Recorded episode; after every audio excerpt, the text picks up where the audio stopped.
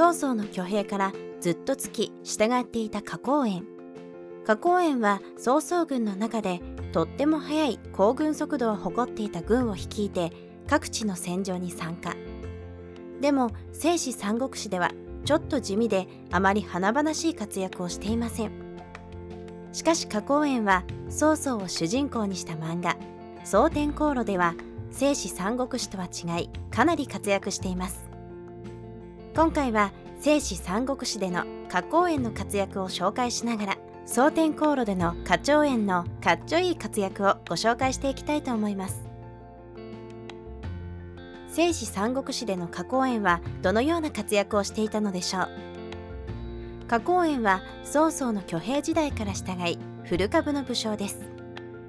花公園は曹操と一緒に戦場で活躍します。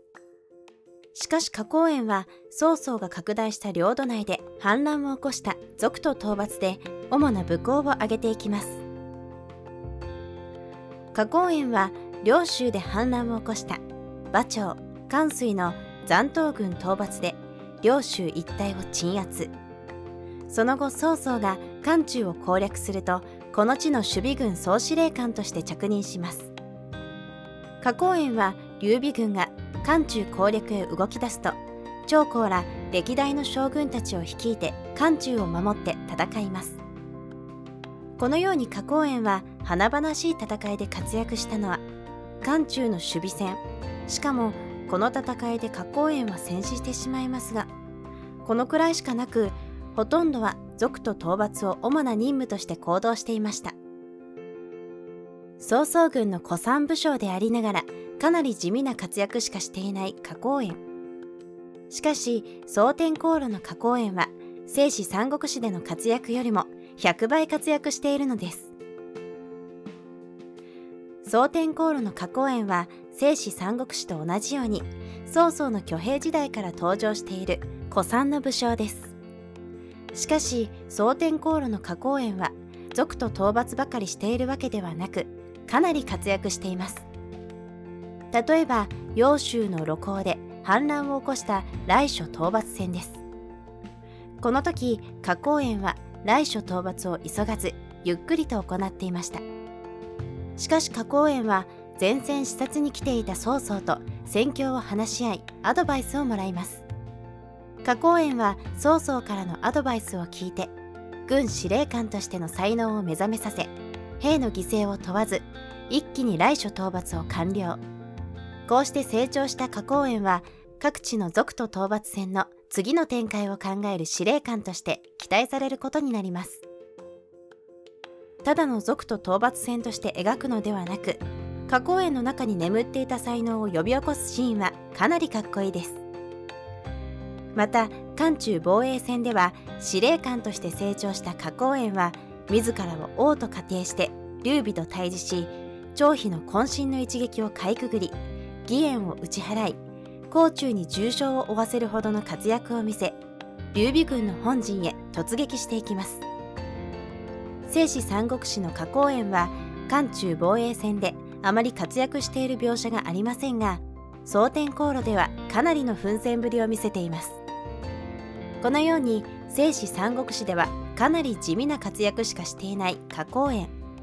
しかし蒼天航路の花公園は聖史と比べて100倍活躍しまさに歴戦の将軍として描かれています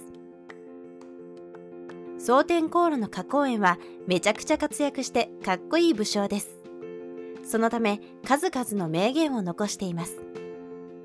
例えば来所討伐戦で花公園は自らの才能を曹操に目覚めさせられ小水花公園は自立すると自らの決意を込めた一撃を来所へ放っています。この時のシーンはめちゃくちゃ遠く離れたところから来所の獅子を弓矢で撃ち抜いておりしびれるかっこよさです。花公園はこの言葉に今まで曹操の挙兵時代から従っていた過去を改めて司令官としての決意をします。また漢中防衛戦での花公園は劉備を倒すために渾身の思いを込めて弓矢を引くシーンがあります。この時花公園はこの一戦に過去を妙才の全てをかけると名言を残しています。もう少しで劉備を撃ち抜くことができましたが傭兵官に逃亡されて惜しくも撃ち漏らしてしまうのでした。このように蒼天航路ではかっこいい活躍をしながら数々の名言を残している花崗園をご紹介しました。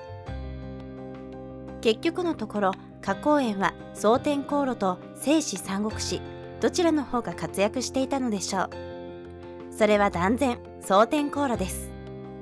曹操は花崗園を曹操軍の中での王のような立ち位置になってほしいと願っていました。そのため花崗園に来所の処遇を任せたり漢中防衛での戦を一任しています。